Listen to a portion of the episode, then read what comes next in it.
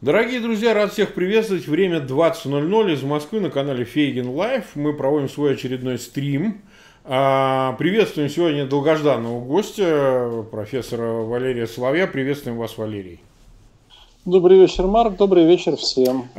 Перед тем, как мы перейдем к теме, анонсированной в очередной раз, хочу подчеркнуть, вот у нас уже семьсот двадцать два в эфире в прямом э, зрителей, число их увеличивается, двести двадцать девять лайков. Пожалуйста, ставьте лайки. Те, кто еще не подписан, подписывайтесь на канал Фейгин Лайф. Одновременно с тем прошу, конечно, по возможности разместить ссылки на этот э, э, стрим, пожалуйста, у себя в аккаунтах, в социальных сетях, в группах, ну, для того, чтобы нам увеличить аудиторию, аудиторию этой программы. И одновременно с тем напоминаю, что в э, ссылках внизу под описанием этого стрима там находится разная информация, которая будет полезна, в том числе и на ссылки на э, аккаунты в социальных сетях Валерия Дмитриевича Соловья. Ну и теперь приступим к теме. Ну, естественно, конечно, мы хотели э, с вами, Валерий Дмитриевич, именно итоговым образом обсудить то, что происходило последние, ну, скажем, пару недель, потому что в контексте наших предыдущих обсуждений [S2] Ага. [S1] Мы говорили о том, что события будут либо лихорадочно скакать, либо развиваться по определенному динамическому сценарию. И ровно так это и происходит, нанизываясь одно за другим, начиная от коронавируса. В тему, собственно, стрима мы вынесли этот факт, потому что сам он по себе, этот китайский вирус, уже влияет существенным образом на экономику. Достаточно посмотреть на индексы, так сказать, и в том числе бренд, как падает нефть, и корреляции с ней, рост курса доллара, то, что мы наблюдаем в России, хотя это, так сказать, глобальная мировая проблема. И последние события, связанные с Сирией, собственно говоря, то, что происходит там в связи с бомбардировкой турецких военных и все, что последовало в дальнейшем. Uh-huh. Ровно так мы обозначили тему и, собственно, о чем вопрос. Вот смотрите, последовательность этих событий, она соответствует ожиданиям, которые мы с вами обсуждали относительно планов Кремля, ну, скажем, вот в апреле-мае, особенно девятого мая, то, что касается э, попыток его воссоздания какого-то квази-единого государства, хотя бы объявления о нем, и предпринятия попыток по э, агрессивному поведению по отношению к э, бывшим республикам, там, недоброжелателям именно этой идеи Москвы, идеи Кремля о воссоздании квази-СССР. Вот вы думаете, они помешали, эти события, вирус и все, что с ним последовало, турецкий фактор в Сирии, или же они не помешают главному плану в целом? Как обычно бывает вообще в жизни и в политике тоже, большие планы никогда не идут гладко и не mm-hmm. могут реализоваться на сто процентов. А вот то, что мы с вами сейчас обсуждаем, здесь оценка следующая. Коронавирус – это на руку, безусловно, поскольку mm-hmm. он способствует хаотизации мировой политики, мировой экономики и, главное, панике, то есть низкому морально-психологическому уровню и дезорганизации. Это очень хорошо, это на руку. Что касается истории с Сирией, точнее истории с Турцией, столкновения с Турцией mm-hmm. на сирийских полях, это, конечно, не то, чего ожидали. Это, кстати, то, чего Путин хотел бы избежать. И сейчас ему приходится платить очень высокую цену за то, чтобы договориться с Эрдоганом. Очень высокую. Вот последние два дня, когда Турция просто уничтожает сирийцев, это та плата, которую несет Россия за инцидент с уничтожением турецких военных.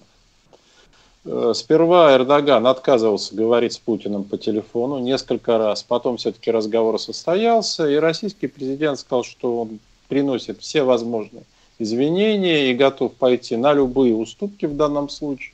Ну вот уступка состояла в том, и мы это очень хорошо видим, что Россия сняла защиту, воздушное перекрытие и перекрытие ПВО с сирийской армии.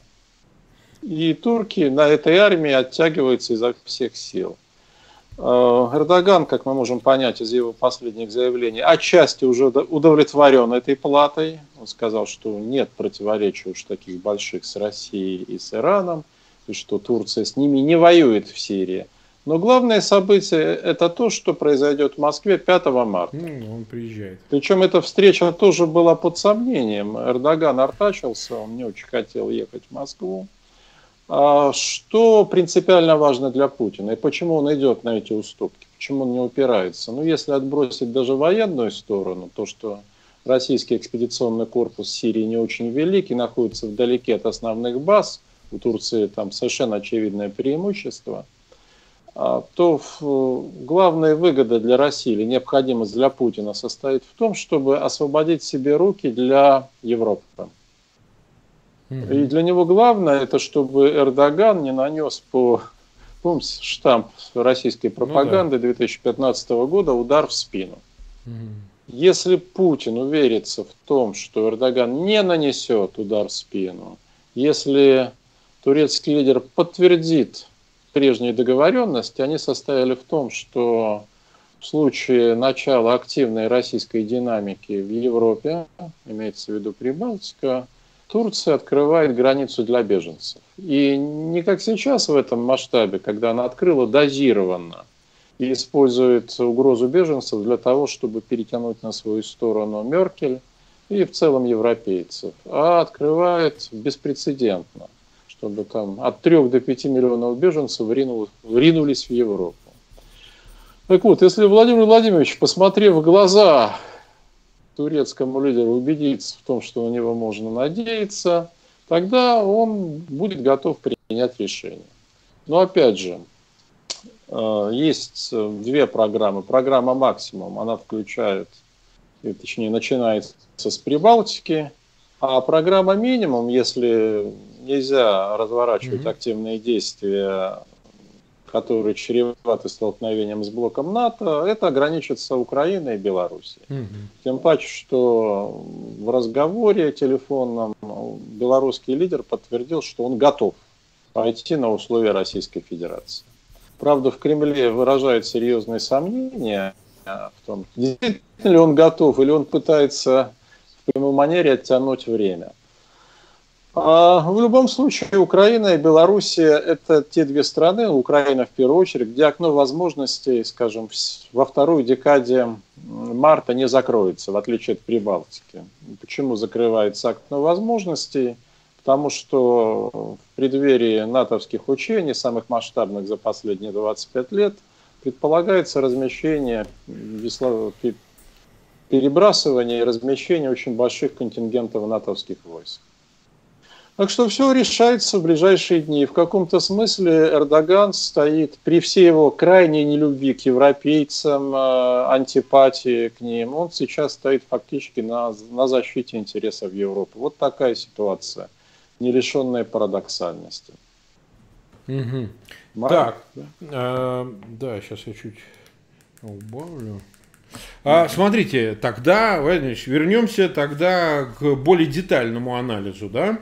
Вот что касается, во-первых, коронавируса, о котором мы сказали, вот этого китайского чуда, которое, значит, начало распространяться по всему миру, а, вполне можно допустить, что э, возник он э, совершенно нерукотворно. То есть можно допустить, что мутации, мы знали подобного рода эпидемии, возникали действительно не так, что обязательно кто-то за этим стоит. Но вот как используется коронавирус, в том числе не только в Европе, мы видим, что уже смертельные случаи в Италии, э, значит, э, мы видим в Иране уже мрут даже э, чиновники. Вторая страна, наряду с Южной э, Кореей, в которой максимальное число заболевших, заразившихся коронавирусом, это, кстати, Иран.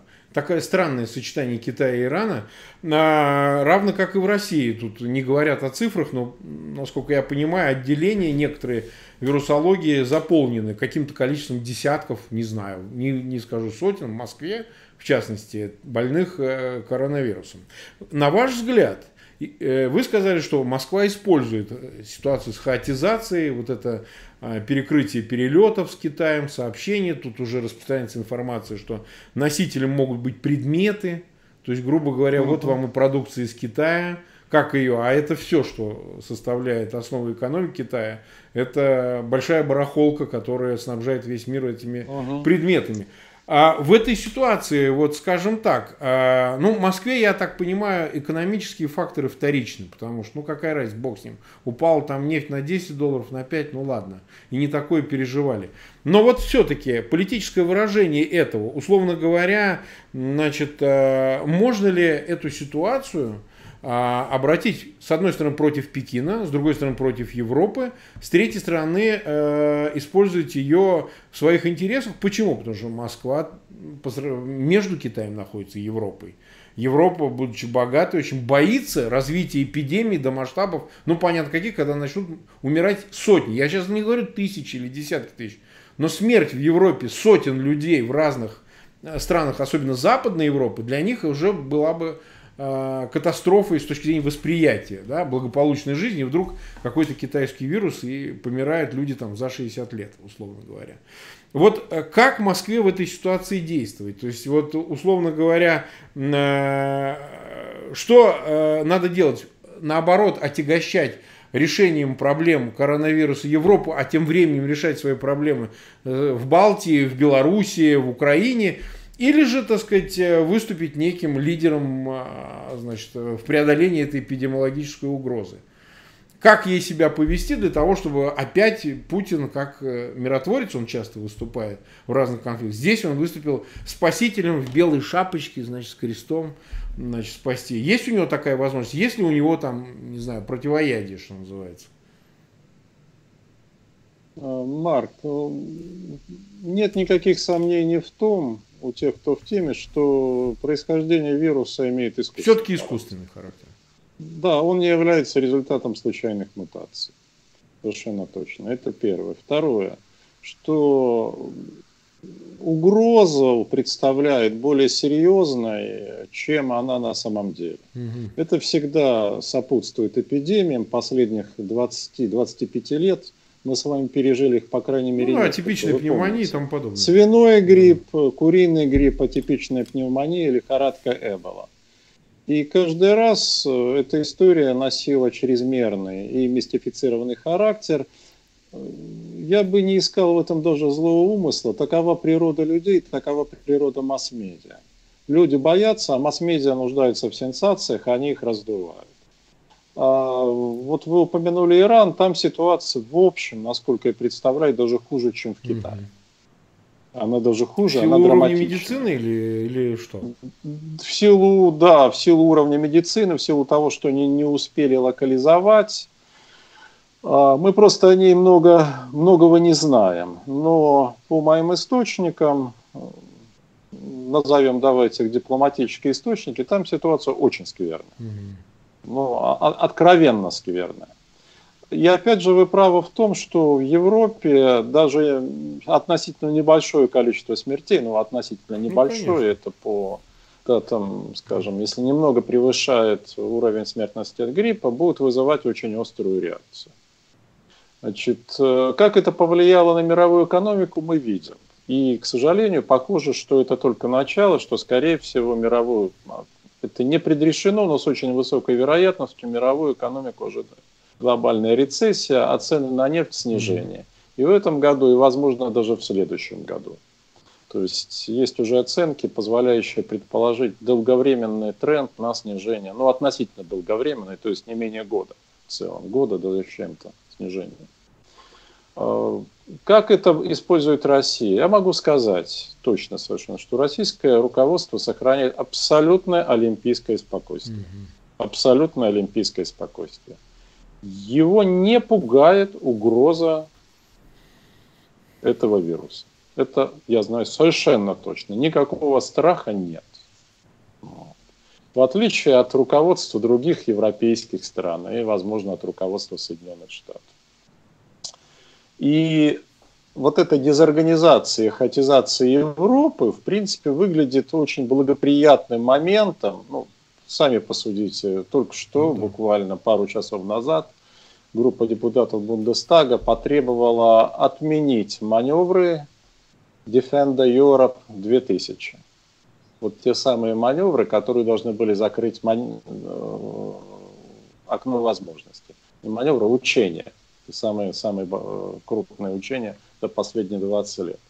Так что Россия, мне кажется, имеет прекрасный шанс использовать. использовать. Тем паче, ну, вы помните же российский принцип с незапамятных времен, там, с русских царей, что не жалели у нас никогда ни народ, О, да. ни личный состав вооруженных сил. Да. Хотя сейчас ситуация не та, у нас никакого демографического перегрева, и нет той былой демографической силы, но отношение к людям... Отношение к людям то же самое. Я бы сказал, раньше это называли азиатским, но я знаю, что в Азии, в азиатских странах относятся к своим согражданам гораздо лучше, гуманнее и порядочнее, чем российское руководство относится к собственным соотечественникам. Это очевидно. Так что я, хорошая возможность для России использовать. Да, потому что, ну вот я имел-то в виду, что, смотрите, вот э, с беженцами действительно Москва, например, сирийскими, очень использовала эту ситуацию. И открывали, да. и способствовали, договаривались с Эрдоганом, чтобы он выпускал этих беженцев в Европу. И мы помним, к чему это привело. Верно. Кто мешает выпускать китайцев, так сказать, в Европу, это ведь тоже вопрос калитки. И управляемый абсолютно в наших условиях. Э, да, штука. Нет, так далеко, так далеко не пойдут, потому что э, это тут же станет понятно, это не будет носить спонтанный характер, что с беженцами всегда можно сослаться на спонтанность. Угу. Да, а здесь на спонтанность не сошлешься, если китайцы условно через Москву направляются в Европу. Вы понимаете, это уже носит нарочитый характер. И второе, очень просто. Вот если Европа не может остановить беженцев, а когда речь пойдет о потоках в сотни тысяч человек, она их просто не сможет остановить. Ну да, уже есть. Это исключено. То вот остановить китайцев в аэропорту, вернуть их обратно, оно вполне себе в состоянии. Потому что у них нет простого пути, чтобы добраться в Европу. Так что... Понятно. Но... Паника, с высокой вероятностью паника будет нарастать. Мы знаем, что инкубационный срок вируса, ну, оценивается в три недели. Соответственно, вот март и, видимо, апрель – это очень удобные месяцы для того, чтобы предпринять какие-то действия. Да, логично, очень логично. Ну, то есть, грубо говоря, рецессия, которая и без того в десятилетнем цикле могла произойти, экономическая, да. она сейчас совпала с этим коронавирусом, и это увеличивает некую а, паническую, панический характер всей и без того совершенно верно. Да, то есть накопились обстоятельства для экономического спада, а коронавирус сыграл роль спускового крючка, вот того, что называют, он стригерил. Теперь все списывают на коронавирус, хотя очень похоже на то, что ну, спад был бы в любом случае. Скорее всего, он просто может принять более серьезный масштабный характер, чем предполагалось.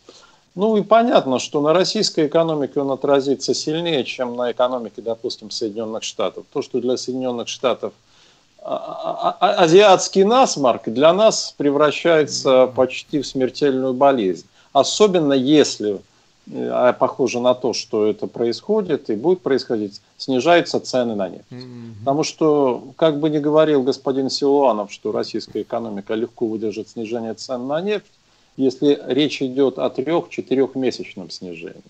Если речь идет о более долговременном снижении, теоретически денег должно хватить, но практически, учитывая качество администрирования, вот у нас очень любят ссылаться на опыт кризиса две тысячи восьмого — две тысячи девятого годов, который Россия, идея, успешно преодолела. Но она преодолела его хуже всех европейских стран, в том числе из-за низкого качества администрирования. А сейчас денег, в общем, меньше, чем тогда. И экономическая ситуация у нас отягощается предшествующим длительным экономическим ну, кризисом, ну, фактически шестилетним кризисом, начиная с две тысячи четырнадцатого года. Ну, да. Но вы опять же правы в том, что российское руководство это проигнорирует. Его больше интересуют внешнеполитические цели, масштабные цели. Его больше занимает геополитическая динамика. И оно вполне может рассчитывать на то, что с помощью некого геополитического блицкрига ему удастся изменить, ну, если не сразу, то в перспективе экономическую ситуацию в свою пользу. Допустим, добиться снятия санкций. Разменяв на что-то. Но просто я как да? раз и говорю о контексте еще и экономическом, потому что ну, есть пределы, до которых действительно устойчива российская экономика, и экономические возможности, которые использует Россия, ну, там, для ведения войны, для переброски войск, для всего остального, все равно нужны деньги. И если, так сказать, Конечно. слишком чувствительным будет падение цены на нефть, а нефть – это стратегический продукт, так сказать, и понятно, что источник пополнения бюджета, не только там министерства всего, да, и воровства тоже и так далее. И если вдруг возможности снижаются, то начинается спор о приоритетах, на что в первую очередь потратить, потому что ну, есть пределы, которые возможны для геополитических приоритетов, а есть пределы для социальных. Вот о чем речь. И вот э, представление о том, что понадобится да, тратить на да, нищих. Да, Марк, вы правы. Угу. Но поэтому ставка сделана на блицкриг. Предполагается, что все задачи геополитические можно решить в течение двух-трех месяцев. Ну да, да. Тут, тут ничего не... То есть на это, на это время ресурсов должно хватить. Вот смотри, Владимир Владимирович, по, по ходу дела, сейчас буквально появилась такая неофициальная информация, что Ермак, новоназначенный глава администрации э, на Банковой в Украине, в Киеве, да, он сменил да. такого Богдана, уже обсуждает да. с Козаком, ну опять же это слухи, мы не знаем, мы не присутствовали, трубку не снимали, вопрос по девятому мая. Причем есть несколько планов, как значит, по девятому мая договориться. То есть, один из радикальных планов – это приезд Зеленского на переговоры с Путиным. И, значит, в связи с переговорами, ну, вот они так совпали с девятым мая. Случайно, да? И после, да. если он состоится, нормандского формата в Берлине, который пока еще, пока планируется на конец апреля, но разные слухи ходят о том, что могут нормандскую встречу и в Москве провести. Хотя это слишком радикальный план, мало кто в него верит, но он обсуждается. Второй вариант, что значит, действительно Зеленский проведет девятое мая у себя в Киеве и будет некая перекличка. Значит, это план, собственно, Ермака все-таки провести за многие последние годы. Впервые в Украине провести в Киеве какое-то шествие, какой-то парад, или же встречу там с какими-то ветеранами, или с чем-то подобным. Ну, в общем, какую-то форму восстановления. Укладывается ли это в план Путина, о котором мы прежде говорили, который сейчас косвенно затронули, в чисто символическую сторону восстановления, с одной стороны, отношений с новым руководством Киева, Украины, и с другой стороны, вот этой самой пресловутой новой Ялтой, перебегающей, переходящей в новый Потсдам. Украина продолжает оставаться в приоритете в качестве интеграционного объекта, или же, ну, как-то, в общем, готовы с этим повременить. Вот что происходит здесь? Украина остается приоритетом номер один, ну, по крайней мере, в программе минимум. Но это вот то, что sine qua non. Украина – это непременное условие. Господин Ермак – это человек, к которому Кремль относится с симпатией. Тем более, что он еще и тесно связан с Ахметовым. У Ахметова давнишние очень хорошие отношения с Москвой. И, и господина Ермака рассматривают как проводника, очень хорошего проводника ну, э, московских пожеланий, московских пожеланий украинскому руководству. Что он максимально точно их доведет, в отличие от Богдана. Значит, смысл в личной встрече и приезде Зеленского будет только в том случае, если Москва, точнее Путин, будет уверен, что состоится некий исторический прорыв. Исторический прорыв для Москвы – это подписание соглашения на московских условиях. На московских условиях. То есть, фактически, это конфедеративный статус Украины, ну, формально это можно было бы назвать там, широким, это называют, широким самоуправлением Донбасса. Фактически речь шла бы о, даже не о федерации, а о конфедеративном статусе. Но более того, Москва по-прежнему, точнее Путин, придерживается идеи о том, что Украина должна войти в союзное mm-hmm. государство. И считает, что это вполне, вполне вероятно, и что события развиваются в правильном направлении. И если Украина будет сопротивляться этому движению в правильном направлении, то тогда в дело вступит то, что господин Сурков назвал принуждением к братству. Ну, да, читали, читали. Это, это, это максимально точное выражение того, что думает в Кремле. Это не важно, что думает Сурков, но вот максимально Я извиняюсь, точно. Что перебиваю, Валерий Дмитриевич, по ходу, чтобы да. не уйти от этой мысли. То есть, да. по существу своему, ведь это интервью было совершенно не случайным в актуальной политике. То есть, вот он уже понимал, какую реакцию вызовет именно такая трактовка вообще субъектности Украины, как там, знаете, вот несколько Украин и так да. далее. Все вытекающие да. из этого. И венцом этого всего виньетка на этом тортике, значит, вот она. Э, мы по-другому с Украиной не можем строить братские отношения только через принуждение. То есть, значит ли это, что по существу он, ну, корреспондирует, во-первых, разговоры, которые он вел с Путиным как советник, а во-вторых, так сказать, подход и планы, которые сам формировал, и которые, от которых точно не отказались, в принципе. И в-третьих, ну, по существу, чтобы посмотреть за реакцией. То есть, ну, знаете, как метод провокации. Мы сейчас вот скажем, посмотрим, ага, ага, вон они как, он реагирует болезненно. Что как бы добавляет уверенности в правильности именно этого движения. Так ли надо расценивать это все? Ну, может быть, за некоторым исключением. Я бы сказал, что да, именно так. И я просто более или менее представляю, что думают в Кремле насчет Украины. Вот он именно это и выразил. Максимально точно, что украинской нации нет, что Украина – это неполноценное государство, и что мы вас, дорогие наши братья, принудим. Принудим, мы вас задушим в объятии. Так вот, в этом смысле приезд Зеленского возможен только на условиях, когда состоится исторический прорыв. Ну, исторический прорыв мы можем взять с вами в кавычки, что для Украины бы это означало, скорее всего, потеря части субъектности. Но речь бы не шла, как в случае, допустим, с Белоруссией. Белоруссия просто предполагает все растворить. С Украиной речь идет о так называемой финляндизации.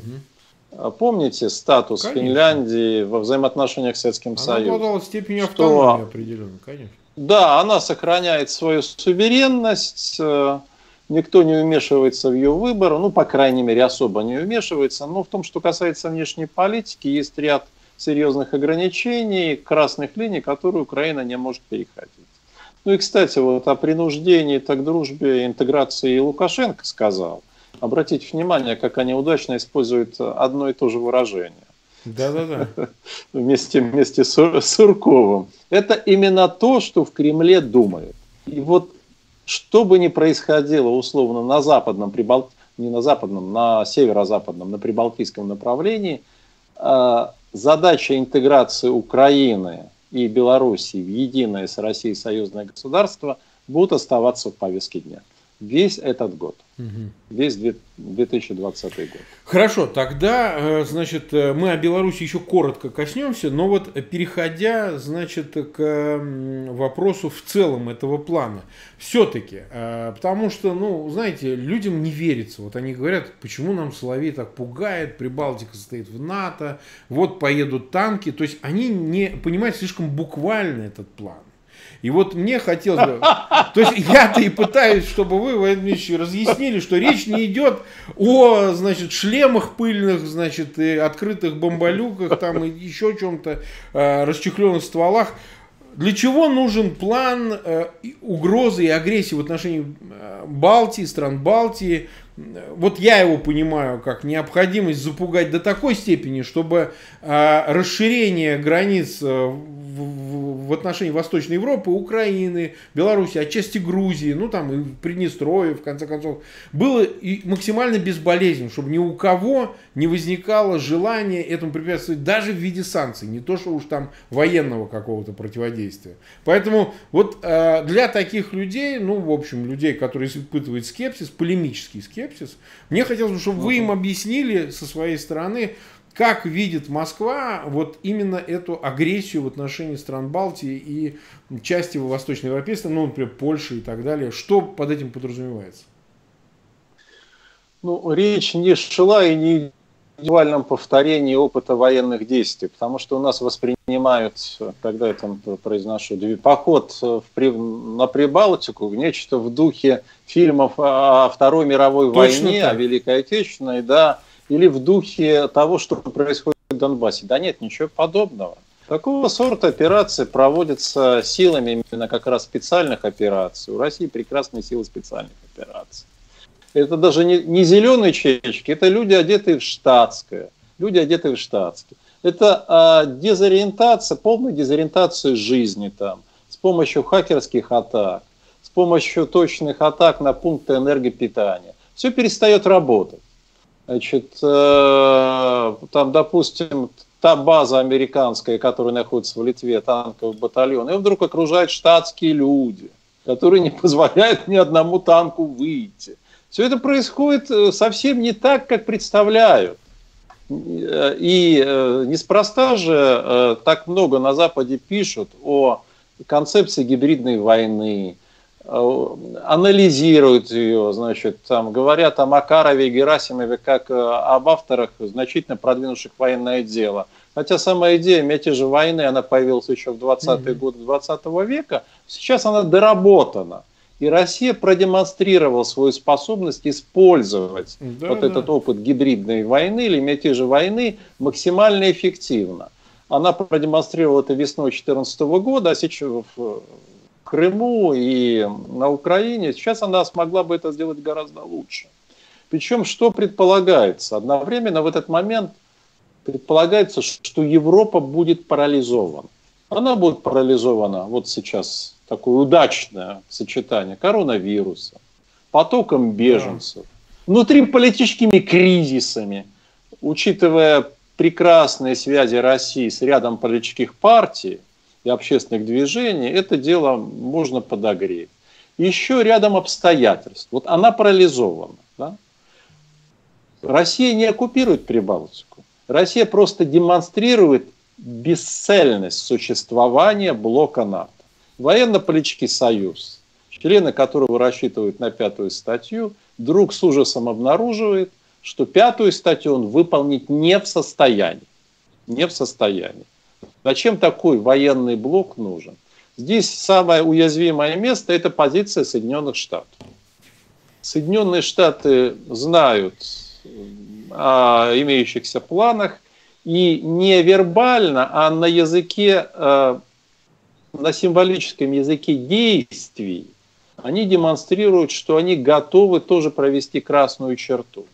Что я имею в виду вот этот символический язык? Это смещение, размещение натовских войск на более ранние сроки. Предполагалось, что не только маневры начнутся, учения начнутся в апреле, но и войска будут размещаться в апреле.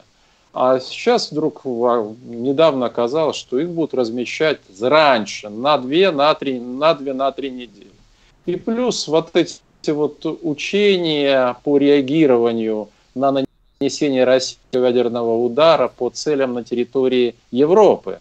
Соединенные Штаты отрабатывают ответный удар по территории России. При этом не делается никаких дипломатических репримандов. Ну, военных.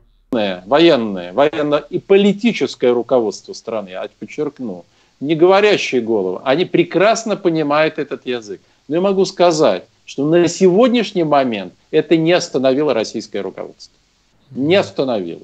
Так вот, значит, цель зайти. Это не будет движение танковых армий. Кто-то представляет, как утюжит. Там э, литовские поля, да-да-да. э, латышские хутора, ничего подобного. Насилуют э, ничего местных подобного. Крестьян и так далее. Да, да, ничего подобного. Зайти. Блок НАТО бездействует. Европа парализована своими проблемами. Я подчеркну, своими. Хотя эти проблемы будут отчасти, по крайней мере, носить рукотворный характер.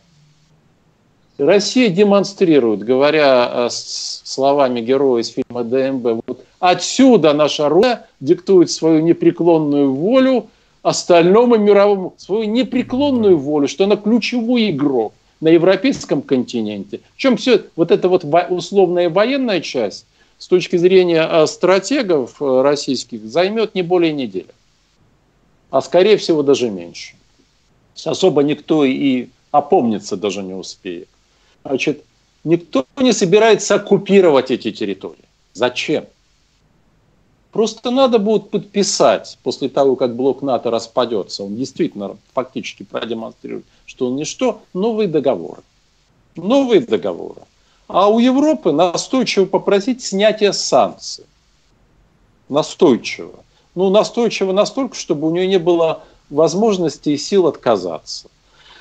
Да, это дерзкий план, но дело в том, что одному герою в середине, герою в кавычках, середины прошлого века, я напомню, что ВВП Германии был не очень велик, армия германская, вермахт уступал, и помните, что произошло в течение двух-трех месяцев, да? Угу. Лучшие армии Европы вдруг оказались деморализованы, разбиты, а Европа поставлена на колени. Вот так это выглядит сейчас. Будет ли этот план реализован? Будет ли он запущен? Мы не знаем. Я могу точно сказать, что такой план, и отнюдь не на уровне неких гипотетических документов Генштаба, он существует. Но его реализация зависит вот от некоторых переменных. И в частности, одна из них, вот мы точно знаем, что это способно повлиять. Это переговоры Москвы и Анкары. Вот что произойдет пятого марта? Mm-hmm. Как и до чего договорятся Путин и э, Эрдоган? И договорятся ли они хоть до чего-нибудь? Этого мы не знаем. Но пока что вот на сегодняшний день, это прозвучит очень забавно, мир в Европе гаранти... был гарантирован действиями Турции. Хотя я понимаю, что Эрдоган, еще раз повторю, не испытывает никаких симпатий к европейцам. Но вот так сложилась ситуация. Опять же, в силу довольно э, сложного стечения обстоятельств, я могу сказать, что э, в том числе сознательных действий людей, которые хотели бы не допустить того развития, гипотетического развития событий, которые мы сейчас с вами обсуждаем. Но в любом случае, если нет движения э, на северо-запад, то Украина и Беларусь остаются под боком, они не члены НАТО, и, в общем-то, Европе, честно говоря, до них особого дела нет. Да. Даже до Украины. Я просто добавлю, отошлю еще к одному из авторов. Есть такой знаменитый израильский историк Ван Кревельд. Он еще на заре, значит, на перекрестке да. девяносто девятого — двухтысячного описал в нескольких своих работах, собственно, вот то, что теперь называется гибридными войнами. Там главный тезис, что новые войны да. не будут заключаться в том, чтобы воткнуть флаг, да, значит, на, в столице своего стратегического противника. Совершенно не в этом верно. Задача. Поэтому я хочу просто, чтобы наша аудитория, которая ну, где-то критически, где-то полемически относится, воспринимала это, пусть даже умозрительно, но так, как это выглядит по существу в умах теоретиков, ученых. И реализация этих планов, она не всегда буквально означает там то, что раньше было принято считать агрессией, войной, оккупацией там, и со всеми прелестями. Речь о совершенно новом двадцать первом веке, где действительно подобного рода планы, они могут частично реализоваться, они могут, так сказать, дать какой-то побочный эффект, необходимый, искомый, но он не прямой, а достаточный для того, чтобы добиться своих целей. Просто снятие санкций — это уже страшный, невероятный для Москвы успех. Смотрите, мы забрали Крым, мы его не отдадим, еще и санкции сняли путем размена замысловатого, многоходового, и получили то, что мы хотели. Совершенно верно. А если еще удастся создать союзное государство, речь не идет о том, чтобы включать в него Прибалтику, это изначально не предполагалось. Создать союзное государство России, Украины, Беларусь, фактически демонтировать НАТО, то в учебниках истории появится запись, что в девяносто первом году в результате деятельности западных, западных спецслужб и предательства части советского руководства с крупнейшей геополитической катастрофой двадцатого века, а вот спустя тридцать лет группа четких пацанов из Питера взяла и переиграла историю европейского континента. Слушайте, это достойная запись с точки зрения Владимира Владимировича, чтобы уйти на покой. Это не возвращение Крыма в родную гавань. Никогда возвращение Крыма не мыслилось как самостоятельный эпизод. Никогда этого не было и в помине. Это всегда мыслилось как начало гораздо более масштабной операции. Ну да, и скажем так... И сейчас... Да, я извиняюсь, Владимир Владимирович, надо добавить, что это точно должно гарантировать пролонгацию власти, ну то есть идеологическое обеспечение, обоснование пролонгации власти Путина, куда направлены все последние инициативы по вот этому конституционным изменениям. Ну, пусть даже фиговые. Я думаю, что это уже не пролонгация его власти личной. это речь идет о создании идеологической э, легитимации механизма преемственности. Но это не его будет уже личная власть. Смотрите, пусть так, но означает ли это все-таки, что он остается, неважно, как называться будет его должность, там, руководитель Госсовета или глава союзного государства, но значит ли это чисто физически, что он все-таки будет пребывать в каком-то качестве у власти, на ваш взгляд? Я говорил несколько раз и повторю и у вас, в двадцать втором году Владимира Владимировича в российской международной политике не будет. Это его личное решение или же это логика схемы, которую он создает? Это неумолимость судьбы. Неумолимость судьбы. Нет, я понимаю, одно дело болезни, но вы понимаете, некоторые, как Франко, например, если вы помните, в семьдесят четвёртом году он лежал, шланг один, шланг другой, он уже был в коме.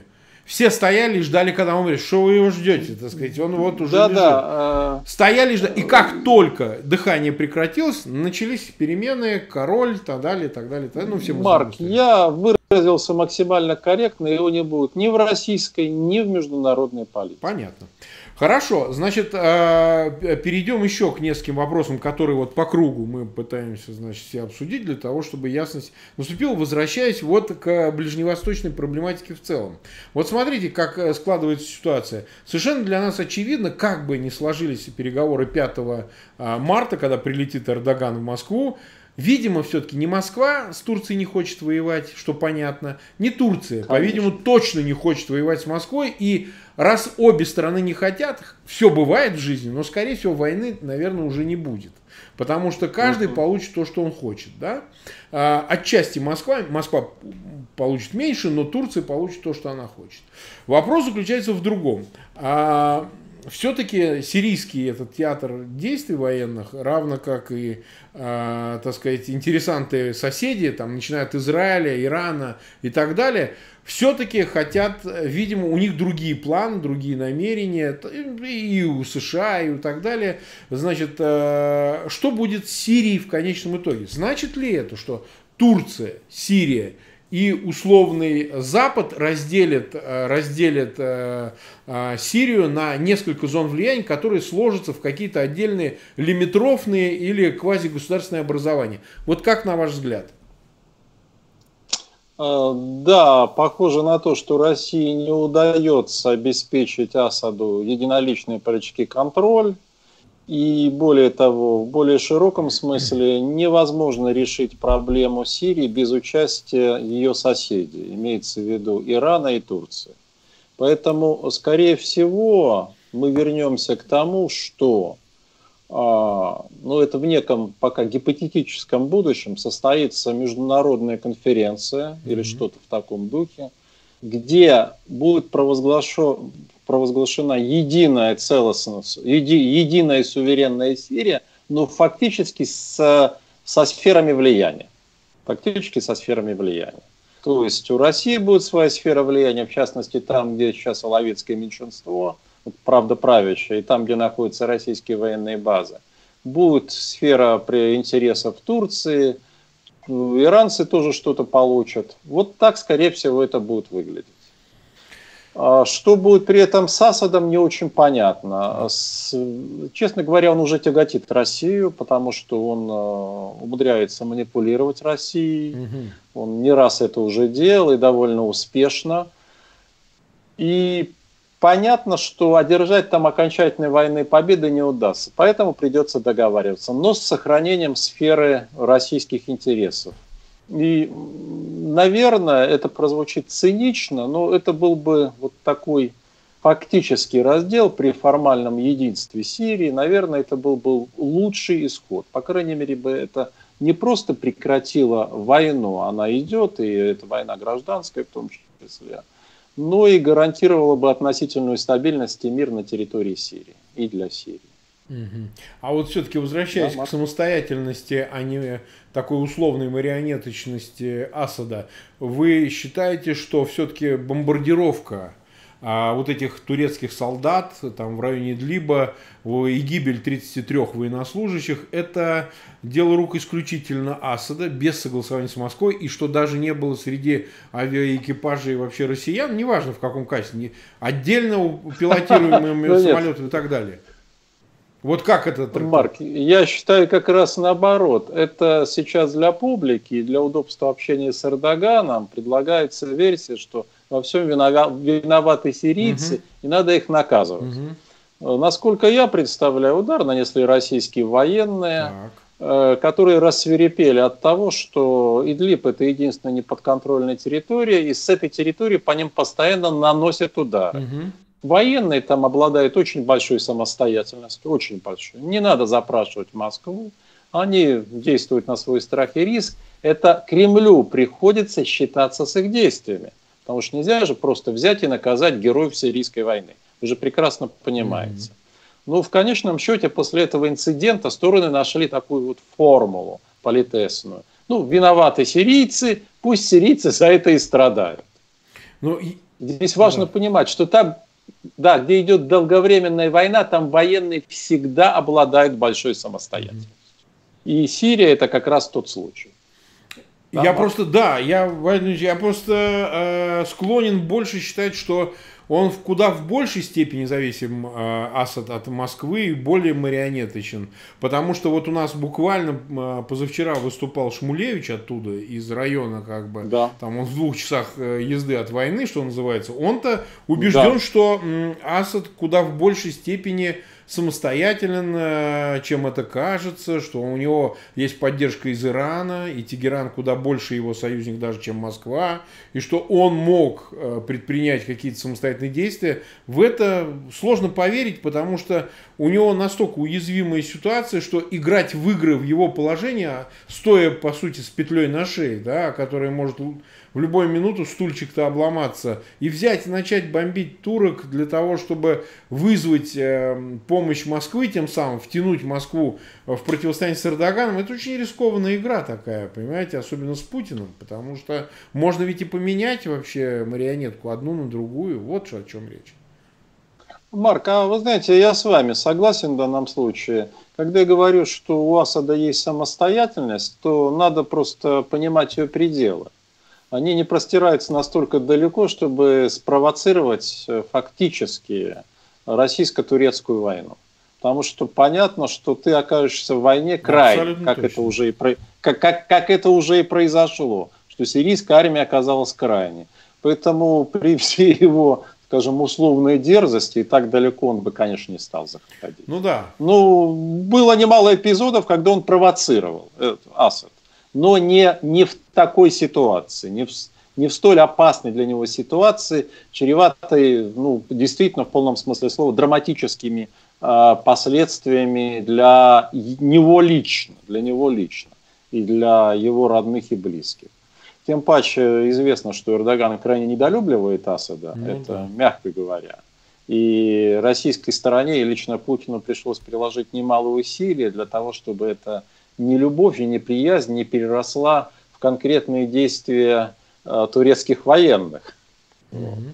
Так что вряд ли бы э, Асад решился так рисковать. Я с вами согласен. Mm-hmm. Что касается иранцев, да, у них есть там своя доля влияния. Без Ирана не обойтись. И проиранское ополчение, проиранское, да, оно играет роль значительной военной силы.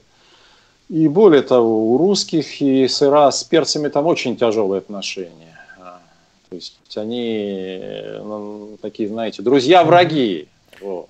Там пожимают друг другу руки, после этого пересчитывают пальцы. А после этого рукопожатия. Все ли они на месте? Но и отказаться от них тоже невозможно. Не получается. То есть, может быть, это было бы теоретически возможно, если бы Асад там взял под контроль все, включая Идлиб, угу. тогда можно было бы постепенно вытеснить иранцев. Поскольку война идет, потребность в военной силе есть, а Россия в основном все-таки поставляет туда специалистов и ЧВК, а нужна в такой как раз войне, в отличие от той гипотетической мятежа войны и гибридной войны, которую мы обсуждали ну, в да. Прибалтике, нужны значительные контингенты живой силы. Вот. Иран их поставляет. Ну да, Россия отвечает в очень значительной степени за поставку вооружений, что не скрывается, так сказать, огромное количество боевой техники да, это... поставляет именно Россия. Вот, тем более... Да, совершенно верно. И я могу сказать, что поставка туда вот, людских контингентов, она в преддверии и во время этого кризиса она не увеличилась. она не увеличилась. То есть все остается на, из России в Сирию, а все остается на том же уровне, что и было. А техника, да, угу. конечно. Угу. Ну хорошо, Владимир, мы вот уже почти пятьдесят минут в эфире, у нас почти шесть тысяч восемьсот в прямом эфире зрителей, шесть тысяч восемьсот и одна целая одна тысяча лайков. Пожалуйста, ребята, прошу вас, ставьте тоже лайки, подписывайтесь на канал. По возможности, еще раз напомню, раскидайте ссылки на этот эфир в своих аккаунтах в социальных сетях, для того, чтобы даже по окончании эфира максимальное число людей посмотрело этот эфир. А, там какое-то свое мнение высказал в комментариях, это, пожалуйста, делайте. Ну, а, завершая как бы разговор, все-таки финально, а, как обычно, все-таки какой-то такой осторожный прогноз. Как сложится до девятого мая ситуация, все-таки на ваш взгляд, вот с учетом всех этих факторов, Москва а, может... А, решительно отказаться от планов по форсированию того, что мы называем плана по воссозданию, так сказать, нового, значит, союзного субстанции такой, которая будет напоминать чего-то, то ли СССР, то ли квазисоюзное государство. Или же, так сказать, эти планы неотвратимы и все равно в той или иной форме все-таки реализуются. Как вот, если небольшой, краткосрочный тактический прогноз, Владимир Дмитриевич, что вы думаете? Могу сказать с абсолютной уверенностью, Кремль не откажется от планов по восстановлению чего-то похожего на Советский Союз. То есть плана минимум – это объединение с Украиной и Белоруссией. Другое дело, что там есть обстоятельства, которые могут помешать. Но вот Кремль от этого плана не откажется. Вот он может отказаться от плана влияния на Прибалтику, от начала гибридной операции по отношению к Прибалтике. Но пока что этот план остается в силе тоже. И откажутся ли от него или нет, мы довольно скоро узнаем. Потому что, еще раз повторю, здесь окно возможностей ограничено. Открыто, но оно будет открыто относительно недолго. А вот что касается Украины, Белоруссии, это окно открыто. Пожалуйста. И Кремль будет из, э, в отношении Украины. Украина здесь самое важное звено, и на нее обращено максимальное внимание. Будут действовать, исходя из степени податливости и готовности украинского руководства к принятию той формулы, той формулы мира и той формулы э, братской любви, которую ей навязывает Россия. Если Украина, ну точнее не Украина, а украинское руководство идет навстречу, да, все хорошо. Если не идет, то его постараются толкать. Принуждать, именно принуждать, с помощью военной силы. Спасибо огромное, Валерий. Ну, спасибо я вам. Лишний раз хочу напомнить, и у нас огромное количество зрителей из Украины, что эти прогнозы – это еще и руководство к действию, способ руководства к действию, потому что понимание аналитическое, оно часто помогает в принятии правильных решений украинскому руководству часто этого не достает, в силу разных совершенно причин, мы как-нибудь когда-нибудь это обсудим, поэтому воспринимайте это как некую возможность для того, чтобы как-то влиять на планы высшего руководства Украины. Спасибо огромное, Валерий Дмитриевич, за этот разговор. Спасибо. Надеюсь, он не последний. Спасибо. Мы обязательно всем хотели бы вернуться, да? Еще раз. Благодарю зрителей. Лишний раз прошу еще раз. Ставьте лайки на этот эфир. Обязательно подписывайтесь на канал. Ну и там, где есть возможность, разместите, пожалуйста, ссылки на этот эфир в своих аккаунтах в социальных сетях. Обсуждайте в комментариях, пожалуйста, эту программу. Завтра будет мой монострим. Пожалуйста, приходите в двадцать ноль ноль. Поговорим о неюбилейной дате дня рождения Горбачева. Будет неплохой, я думаю, эфир. Спасибо, Владимир Дмитриевич, еще раз. И всем до свидания. Спасибо большое, Марк. Спасибо всем. Да, до свидания.